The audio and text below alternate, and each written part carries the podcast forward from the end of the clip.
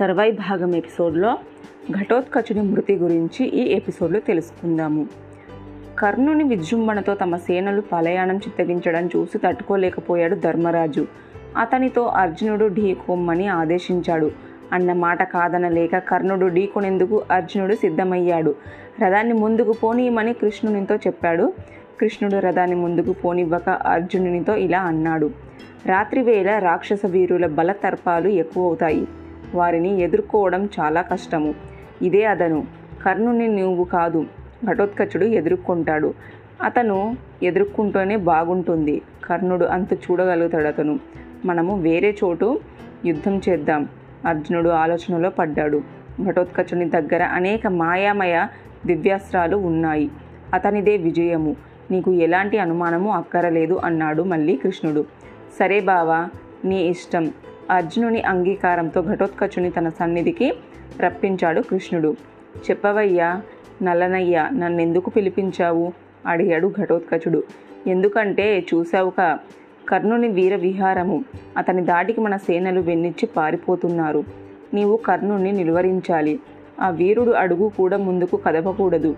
రాత్రివేళ మీ జాతి బలము రెట్టింపు అవుతుంది అది నీకు అనుకూలము. వెళ్ళు.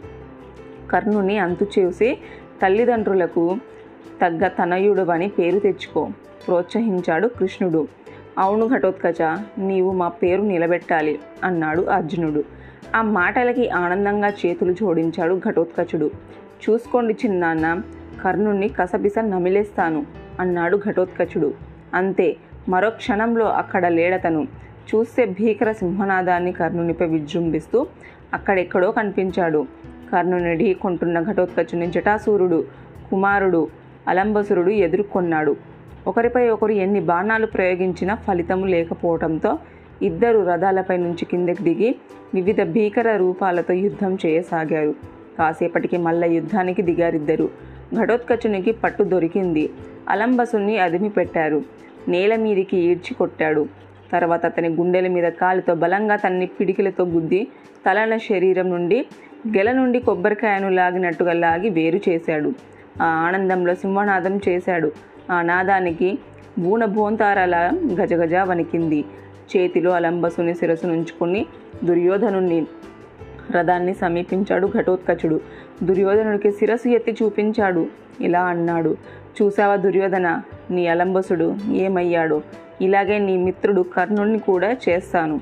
కర్ణుని శిరస్సు మా తండ్రులకు కానుక ఇస్తాను. ఎవడ్రా నువ్వు కోపగించుకున్నాడు దుర్యోధనుడు.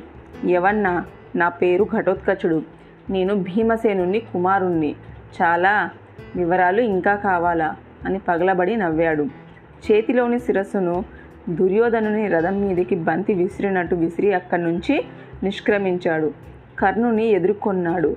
ఘటోత్కచుని బాణాలతో కర్ణుడు రథం కనిపించకుండా పోయింది.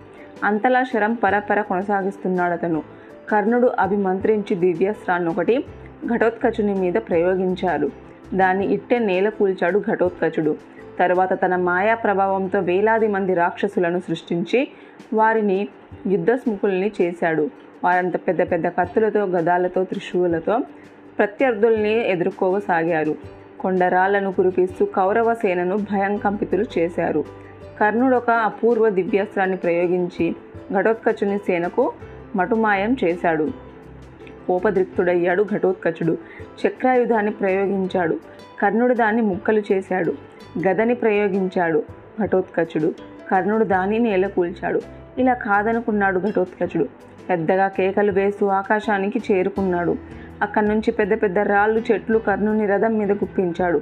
వాటిని కూడా కర్ణుడు ధీటుగా ఎదుర్కొన్నాడు.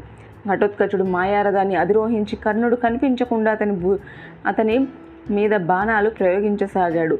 కర్ణుడు ఆ మాయను ఛేదించాడు. ఘటోత్కచుని రథాన్ని ముక్కలు చేశాడు. సారథిని రథస్వాలను నేల కూల్చాడు. ఇదే అదనుగా బకాసురుడు తమ్ముడు అలాయుధుడు రణరంగంలోకి ప్రవేశించాడు. దుర్యోధనుని అనతి మేరకు అతని ఘటోత్కచుని ఎదుర్కొన్నాడు. ఇద్దరి మధ్య కనీవిని ఎరుగని రీతిలో యుద్ధం ప్రారంభమైంది. కొడుక్కి సాయంగా వచ్చాడు భీముడు. తండ్రి కొడుకులిద్దరూ అలాయుధుని ఎదుర్కోసాగారు. అలాయుధుని బాణాలకు భీముని విలు విరిగిపోయింది. సారథి గుర్రాలు ప్రాణాలు కోల్పోయారు. భీముడు గదను అందుకున్నాడు అలాయుధుడు కూడా గదను అందుకుంటున్నాడు ఇద్దరు గదాయుధం చేయసాగారు. ఇద్దరి గదలు విరిగిపోయాయి. రథ చక్రాలు అందుకున్నారు ఇద్దరు అవి ముక్కలయ్యాయి. ఏనుగు దంతాలు తీసుకొని ఒకరిపై ఒకరు విజృంభించసాగారు. దాన్ని అల్లంత దూరం నుండి గమనించిన కృష్ణుడు ఘటోత్కచుని చెరబిలిచి ఇలా చెప్పాడు. రాక్షసులతో రాక్షసులే యుద్ధం చేయాలి అలా యుద్ధుని నువ్వే ఎదుర్కోవాలి. మీ నాన్న భీమసేనుడు కాదు. వెళ్ళు. మీ నాన్నను అక్కడి నుంచి పంపించి అలాయుధునితో నువ్వు వాడుకో ఆజ్ఞానల్లనయ్య అన్నాడు ఘటోత్కచుడు. వెళ్ళి తండ్రిని తప్పించి అలాయుధుని ఎదుర్కొన్నాడు ఘటోత్కచుడు. చేతిలోని గదను గురి చూసి విసిరాడు. దాని దెబ్బకు అలాయుధుని రథం పిండి పిండి అయిపోయింది. అయితే అలాయుధుడు తప్పించుకున్నాడు. ఆకాశానికి ఎగిరి అక్కడి నుంచి రక్తవర్షాన్ని కురిపించాడు. ఘటోత్కచుడు కుప్పించి ఎగిరి ఆకాశాన్ని చేరుకున్నాడు. అలాయుధుని జుట్టు పట్టుకొని నేల మీదకి లాక్కొచ్చాడు. ఈడ్చి కొట్టాడు. తర్వాత కత్తితో అలాయుధుని శీర్షము ఖండించి దాన్ని పట్టుకొని దుర్యోధనుని సమీపించాడు. చూపించాడు. త్వరలో కౌరవులందరి గతి ఇంతే అని కేకలేశాడు. కర్ణుని ఎదుర్కొన్నాడు మళ్ళీ. బాణాలతో కర్ణుని కదలనివ్వకుండా చేస్తూ కత్తులు ముసలాలు ముద్గరాలు కుంతాలు క్షురికాలను ప్రయోగిస్తూ కౌరవ సేనను అతలాకుతలం చేయసాగాడు. ఘటోత్కచుని వీర విహారం తట్టుకోలేక కురు సైన్యం పరుగులు పెట్టసాగింది. పరుగెడుతూ వారంతా కర్ణుణ్ణి ఇలా వేడుకున్నారు. మహావీర ఈ అసురుణ్ణి నీవు తప్ప మరొకరు నిర్జించలేరు. ఆలస్యం చేసిన కొద్దీ మన సేనలు మనకు దక్కకుండా పోతాయి. అందుకని ఇంద్రుడిచ్చిన దివ్యశక్తి ప్రయోగించి ఘటోత్కచుని బలి తీసుకో. ముందు ఈ గండాన్ని గట్టెక్కించు. భీమ అర్జునుల సంగతి తర్వాత ఆలోచించవచ్చు. కురు సైన్యము అభ్యర్థన వింటుండగానే ఘటోత్కచుడు విజృంభించి కర్ణుని రథాన్ని సారథిని గుర్రాలని తుత్తునీయలు చేశాడు. తర్వాత కర్ణుణ్ణి అందుకోబోయాడు. అంతే. మరో ఆలోచన లేకుండా ఇంద్రుడిచ్చిన భీషణ శక్తి అభిమంత్రించి ఘటోత్కచునిపై ప్రయోగించాడు కర్ణుడు. భయంకర ఘంటారావంతో శక్తి ప్రయోగించసాగింది. పెద్ద పెద్ద మెరుపులు మెరిశాయి. అగ్ని జ్వాలలు ఎగిశాయి. శక్తి తురుముకు రాసాగింది. ఘటోత్కచుడు పరుగు తీశాడు. ప్రాణాలు దక్కించుకునేందుకు చూశాడు. అయినా ఫలితం లేకపోయింది. ఘటోత్కచుని వెన్నులోంచి దూసుకొని పోయి గుండెలోంచి బయటికి వచ్చింది. ఆకాశానికి ఎగిసి అదృశ్యమయ్యాడు అదృశ్యమయ్యింది శక్తి. ఘటోత్కచుడు భీకర క్రో శోకంతో నేలపడి చనిపోయాడు. అతని నోటలో నుంచి వేడివేడి రక్తధారలు ఉబ్బెత్తులుగా ప్రవేశించసాగాయి. అది చూసి దుర్యోధనుడు ఎంతగానో ఆనందించాడు. కర్ణుణ్ణి గుచ్చి కౌగిలించుకొని అభినందించారు. తర్వాయి భాగం నెక్స్ట్ ఎపిసోడ్లో తెలుసుకుందాము.